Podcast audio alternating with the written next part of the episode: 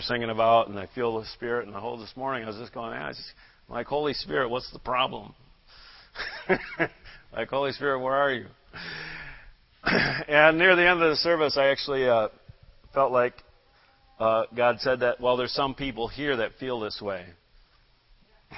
All right? And sometimes, sometimes, you know, I just want you to know that it's okay to not feel excited. Uh, in a worship service, or it's sometimes it's difficult to to feel God's presence and to get excited, uh, or to feel anything. And then I had a picture uh, as I was growing up. We had Shetland ponies, and if anybody's raised Shetland ponies, they are stubborn animals and mean. Uh, they're not like uh, donkeys or uh, there's another. Uh, the Shetland ponies are mean, but anyway. Uh, I had this vivid image of, uh, you know, sometimes in the winter to get them out of the, out of their, out of the shed or the barn or the, that they're in. You know, you'd open the door and they're like, "I'm not going anywhere." You know, and you, you just kind of coach them out and you kind of pull them, and you can't pull them. You know, they're little, but when you're a little kid, they're giant. And uh, sometimes the best way is you have to get behind them, but you got to be careful because they can kick. Right? And just slap them right in the butt. And then they go out, you know? And uh, take it or leave it, but sometimes you just got to slap your pony in the butt. Is that scriptural? Yeah, in the, in the scripture it wouldn't say pony. And sometimes you got to do it yourself, or else sometimes God might come and do it. So, you know, and that just means, you know, sometimes it's hard. Uh, but there's a reason, you know. And it was for the pony's benefit that he, the pony had to get out, whether the, the graze or the exercise, or usually it's because I had to shovel out the poop and clean out the stall. So let's just pray. Father, if there's anyone here that just... just It's hard, Father, even to, to go outside. It's hard to come out of our cave, spiritually, emotionally, relationally, or even physically. Father, I just pray, give him a good slap, Father. And uh, let's wake up to the reality of your kingdom, Holy Spirit. And uh, just let your blessing be poured out in Jesus' name. Amen. Well, we're talking about accelerate and accelerating the, the kingdom of God in our lives, both individually and as a church. And I believe that this is a time for acceleration. Uh, and I've, I'm hearing it all over the, the world, literally, in the different connections that I have. And, and God's on the move, and, and we want to keep up.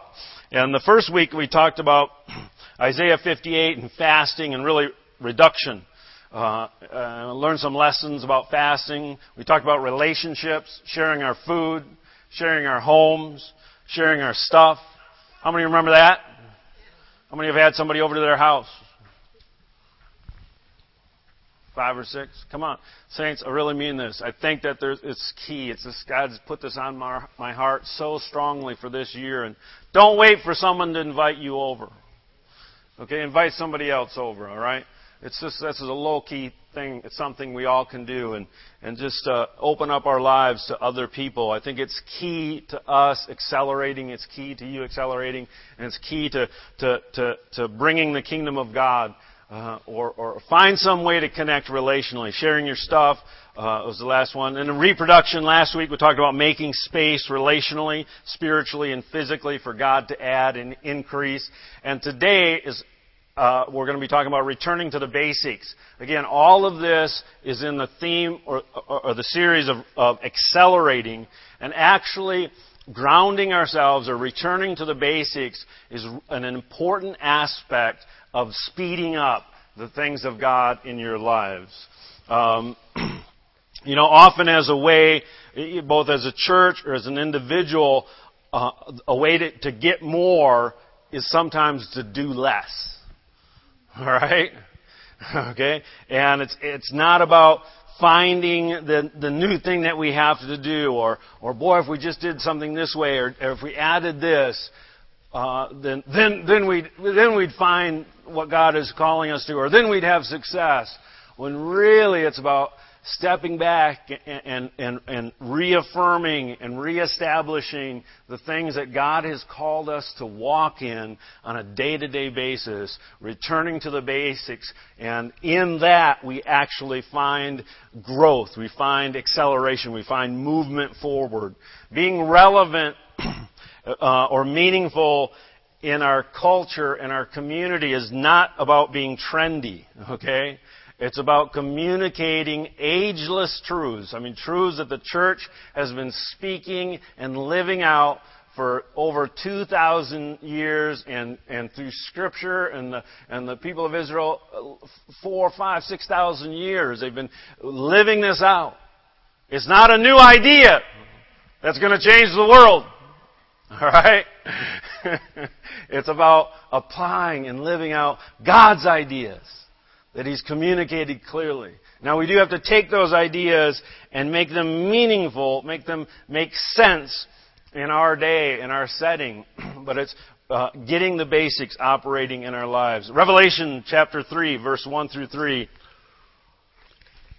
says this, and this is actually um, in red letters, so that means Jesus said it, right? At least that's what they think. It says, "Write this letter to the angel of the church in Sardis," and Christ was speaking to the Apostle John in this great revelation. And this is in the middle of a of a big story, but we're going to just focus on in one phrase here that, that Christ says. It says, "This is the message from the one who has the sevenfold Spirit of God and the seven stars. I know all the things you do." Huh. Let's apply that personally. I know all the things you do. "And that you have a reputation for being alive, but you're dead. Wake up! Strengthen what little remains, for even what is left is almost dead. I find that your actions do not meet the requirements of my God." It's from the New Living Translation. Oh, how would you like Jesus to say that? Appear at your door.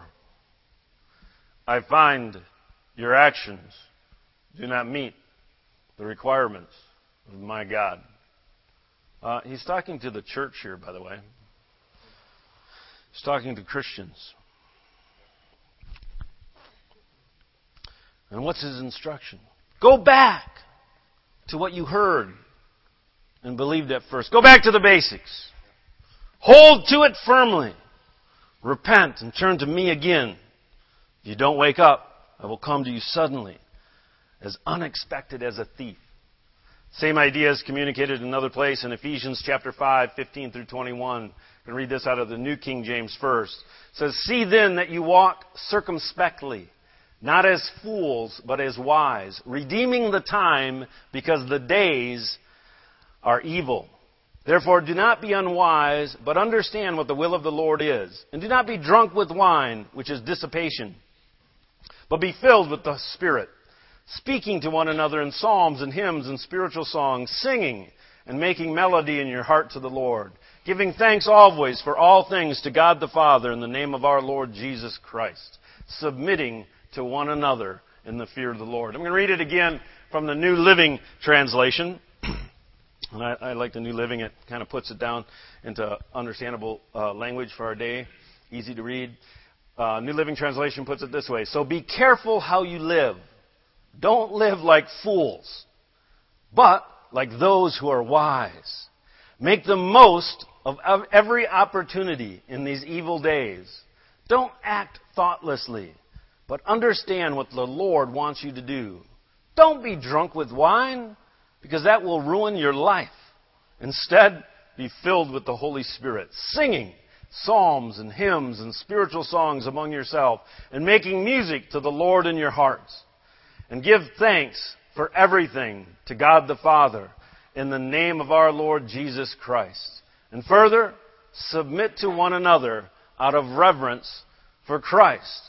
All right, there's six basic things in this text that we're going to look at and say these are some of the basics that we need to return to and reestablish in our lives. The first one is, is verse sixteen. It says, redeeming the time because the days are evil. Redeeming, the word redeeming in the original language, uh, means to recover from the power of another. Recover from the power of another. To ransom, to buy off. And this is, this is a command of Scripture. All right? And there's more than ten commandments in Scripture. This is a command. Redeeming the time. Making the most of every opportunity. Redeeming the time. It means to, uh, it can also be translated rescue. We're commanded to rescue time from evil. But we're to rescue time. We're to be like time lords.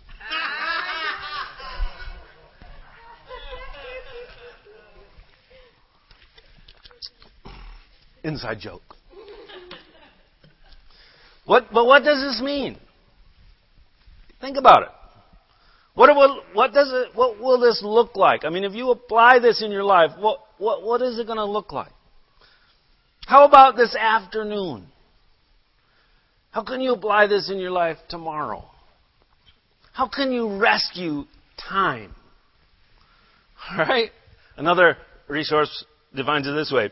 To make wise and sacred use of every opportunity. Wise and sacred use of every opportunity. And it goes on and says, for doing good, so that zeal and well-doing are, as it were, the purchase money by which we make the time our own.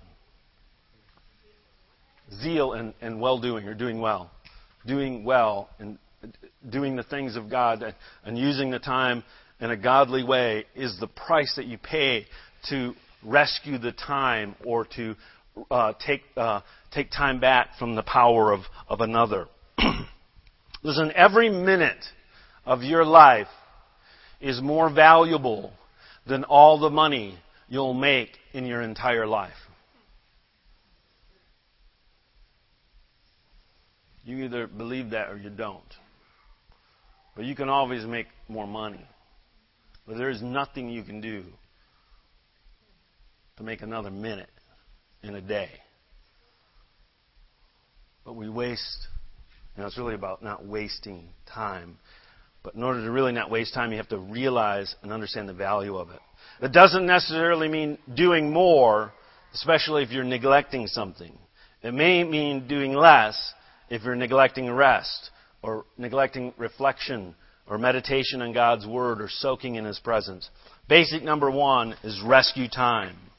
Verse seventeen says, don't act thoughtlessly, but understand what the Lord wants you to do. Thoughtlessly, some other ways that word could be translated, is mindless. How about this one? Stupid. You have to say it like that. Stupid. Don't be stupid. How about ignorant? Egotistical. Rash. Don't act rash. Unbelieving. Don't act unbelieving. Unwise. The idea here is that you give thought to what you do. Ignorant. You know, we use ignorant as an insult in our in, in our in the way we use the term, but it just means without knowledge. Okay? Or not understanding. And how much of our life do we do things or we spend time unaware of why we're doing it. Really. And so I, I test people in this all the time. I, I ask them questions. And if they understand the, the, the, the reasoning behind like why we do things the way we do. And most people don't understand their historical context.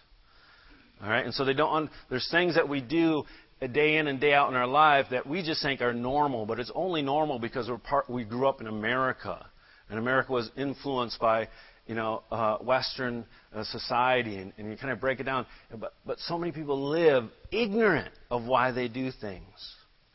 Uh, why, why can you spend hours on Facebook or YouTube, but find it difficult to spend minutes in God's Word or in prayer?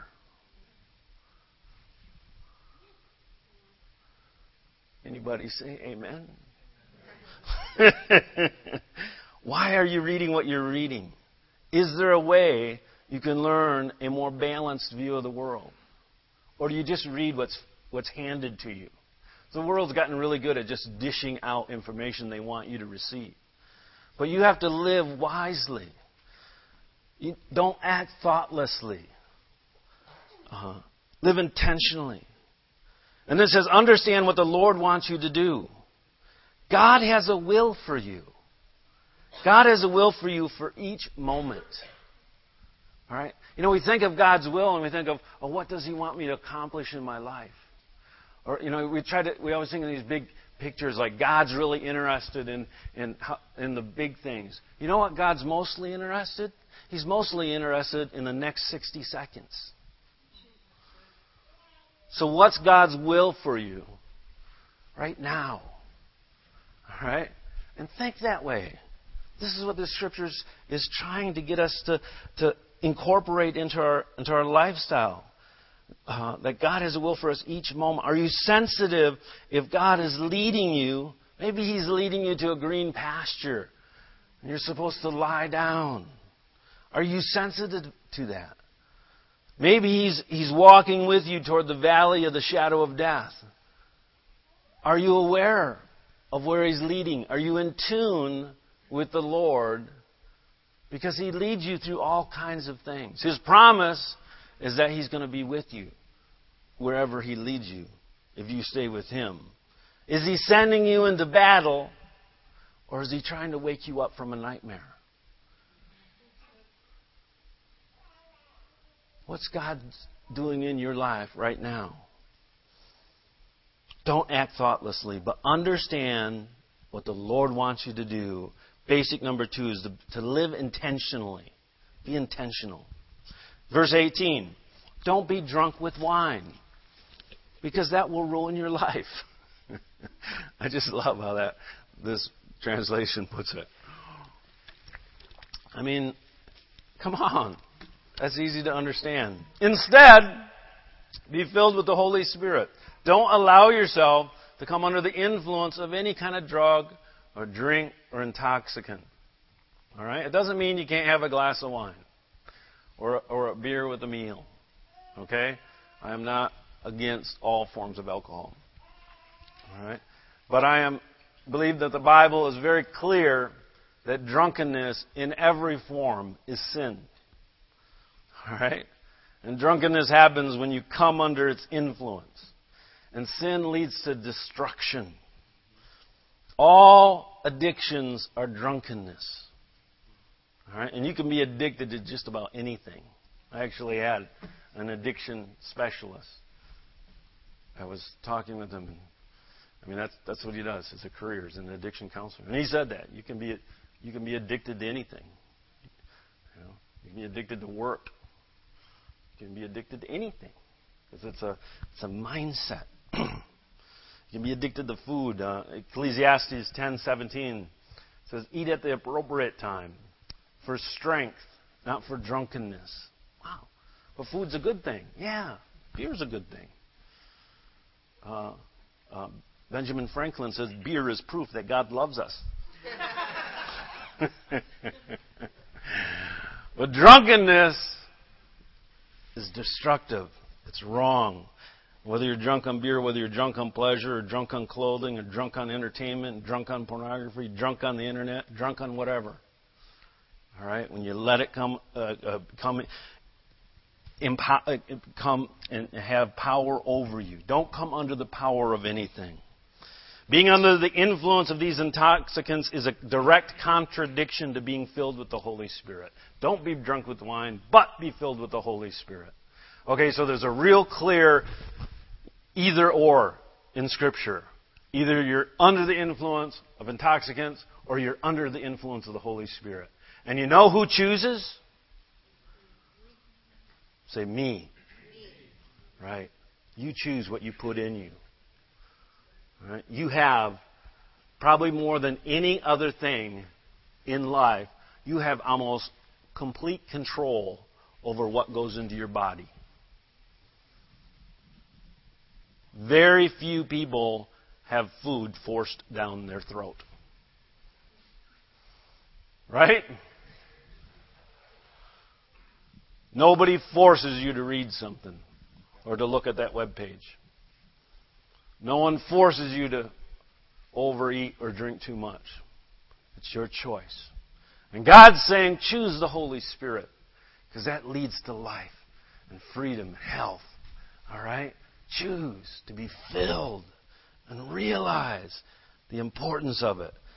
Um, allow God to have power over your body, over your mind, over your spirit. Submit to Him. So basic number three is stay filled with the Holy Spirit. Number four, singing psalms. This is verse nineteen.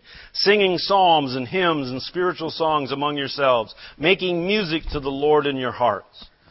Some translations say uh, uh, speaking psalms and hymns. So whether you're speaking or you're singing, this has to do with our communication. What's not, you know, the, the previous one is what is going in our mouths. Right? This is about what's coming out of your mouth. All right? And the Bible says, fill your mouths with psalms and hymns and spiritual songs, making music to the Lord in your hearts. And there's three things there. Psalms, hymns, spiritual songs, three separate words. And I believe that um, uh, it was written uh, purposely. Uh, psalms uh, literally means words set to music, but there's almost no doubt that it was a direct reference to the Psalms of the Old Testament, which which has always been the hymnal of the church. There's songs that, that express uh, biblical truths, and, and, and, and you know, there's a psalm for every feeling and every circumstance. Some of those psalms you read and go, wow, did they actually sing those in church? You know, some are celebrations, but some are mourning, you know, and, and grieving and lament. Uh, so there's all kinds of songs. And so he's referring that that's what should be coming out of your mouth. And then hymns, the word hymns, us, for us now in our day, hymn means an old song. All right? But in the use uh, of the original language, when Paul wrote this, it meant uh, a song in the praise of God's heroes or conquerors, literally to celebrate. Okay? So, you know, it's like the songs people would sing about their favorite sports team. Okay? And, and how would that apply to us? Well, that would be contemporary worship songs. You know? Just just choruses. Fun songs. You know, where, where psalms would be like the, the old traditional songs, and hymns are, are what we say choruses are contemporary songs, and, and worship songs. And then the third thing is spiritual songs. And literally, it means spirit songs. Okay? Non-carnal. That is not humanly. Mm. The word means supernatural. What could that mean? Well, interpreting Scripture with Scripture, as a good fundamentalist would. I was with some fundamentalists uh, this past week, a big conference.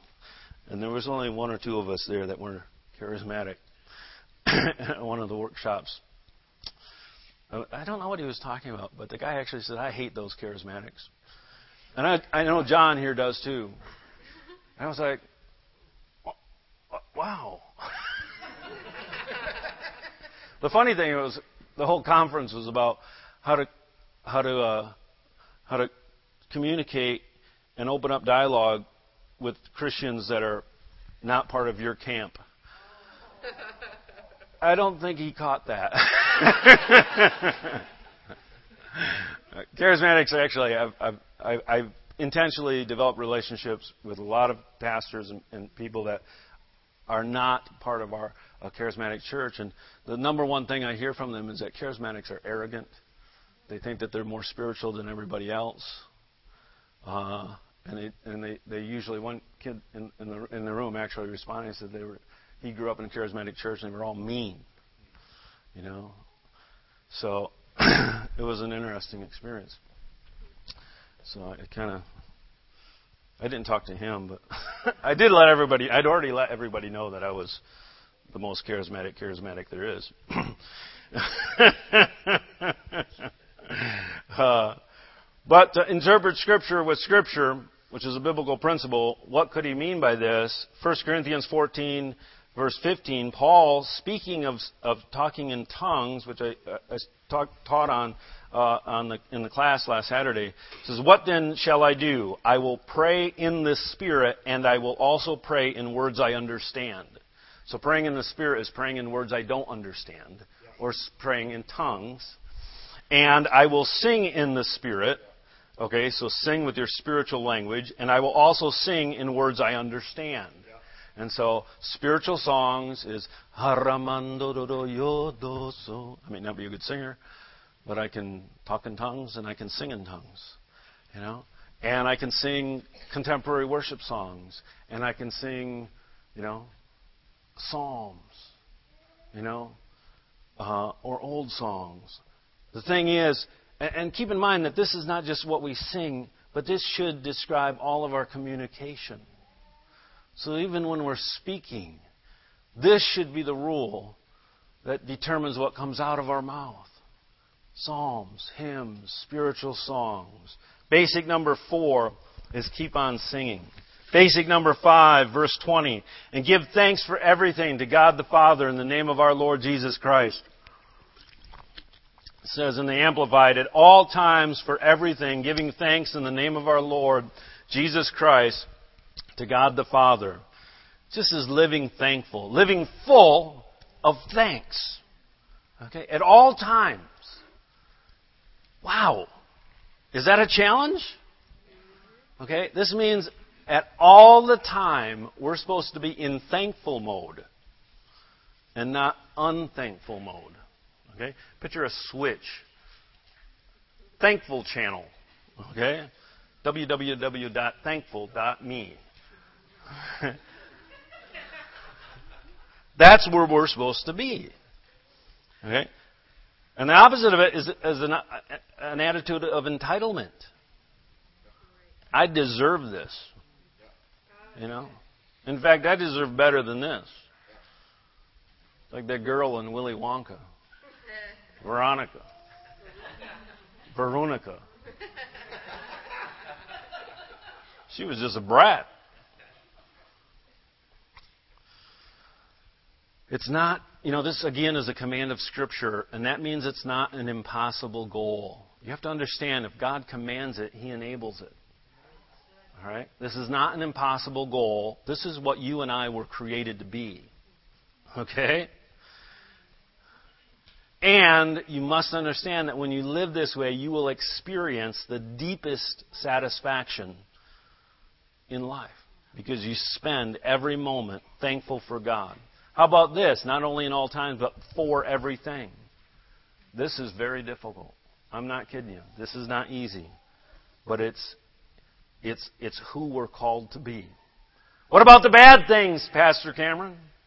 Are we to be thankful for the loss of a job? For a physical ailment or the death of a loved one?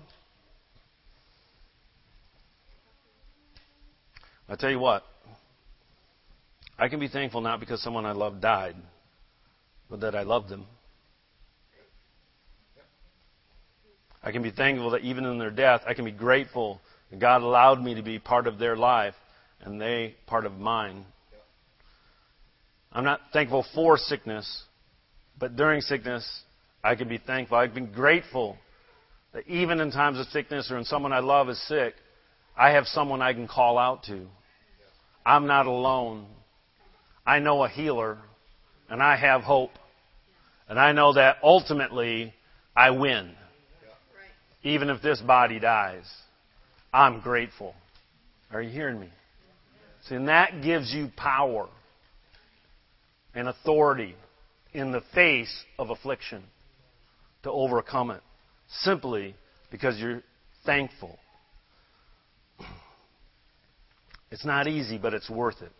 Basic number five is be thankful. Basic number six, uh, uh, verse twenty-one, submit to one another. He says, and further, submit to one another out of reverence for Christ. Ephesians chapter five, verse twenty-one, puts it uh, in the Amplified, uh, is be subject to one another out of reverence for Christ, the Messiah, the Anointed One. Or the Message, it says, out of respect for Christ, be courteously reverent to one another. And this word submit or, or be subject, to subordinate. How many like being subordinated? Nobody raises their hand. it, it means reflexively to obey. Okay? Reflexively. In other words, someone says something, you just, ref- like a reflex, you obey. You don't even have to think about it. Why? Because you submit, you, you, because your opinion, your way that you think of them, you just, you just, you want to submit to them. Huh? Like you would to a cop on the outside. But another definition puts it to arrange under, and that's the one I like. Arranging oneself under to submit, to uphold, and support. I'm standing on this platform, but I'm not holding it down. It's holding me up. Okay? And that's the biblical image of submission. It upholds. So when you submit to someone, you do it so that you can hold them up. And you can do it because you know, in God's eyes, you're His favorite. You don't have to prove anything.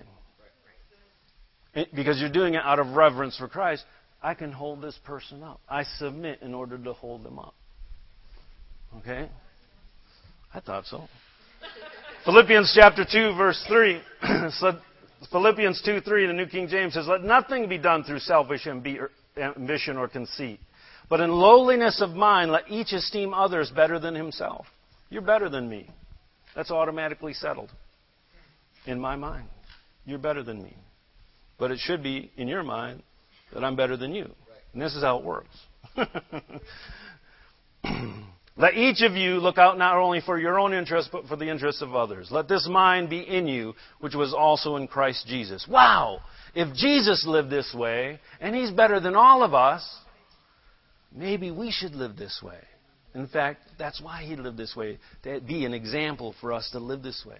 And some people are concerned that they'll be taken advantage of. But tr- trust God in this, that if you live all of these basics, if you're thankful, and if you're uh, thoughtful, if you're intentional, if all of these things, if you um, if you rescue and redeem your time, if you keep singing and you stay filled, uh, you won't be at the disadvantage. Trust me, you'll be at an extreme advantage. All right? And we live this way not on the merits of others. We submit to others not because they are worth it, but the Scripture says out of reverence for who? For Christ. We live this way because He's worth it. So you treat other people as better than you. You esteem them higher than yourself. Why? Because they're worth it. It has nothing to do with them. All right? You know, I'm sorry. This has nothing to do with you. I just want to support you and sub, you know, submit myself to you and honor you and respect you and treat you reverently. You know, it has nothing to do with you personally. In your heart, it's out of obedience for Jesus. And when you start acting that way around other people, you know what? They're going to start acting that way around you. I'm telling you, it, it has the power to change relationship, individuals, families, cities, churches, you name it. It can change a generation. The last basic, basic number six, is to live humble. So next week, we're going to wrap up this series, and I'm going to share something very personal uh, and something that is very significant to the church. It will affect the church greatly, so you don't want to miss it. Right now, we have some announcements. God bless. That was really good. All right. Well, um, I'd just like to welcome you all again.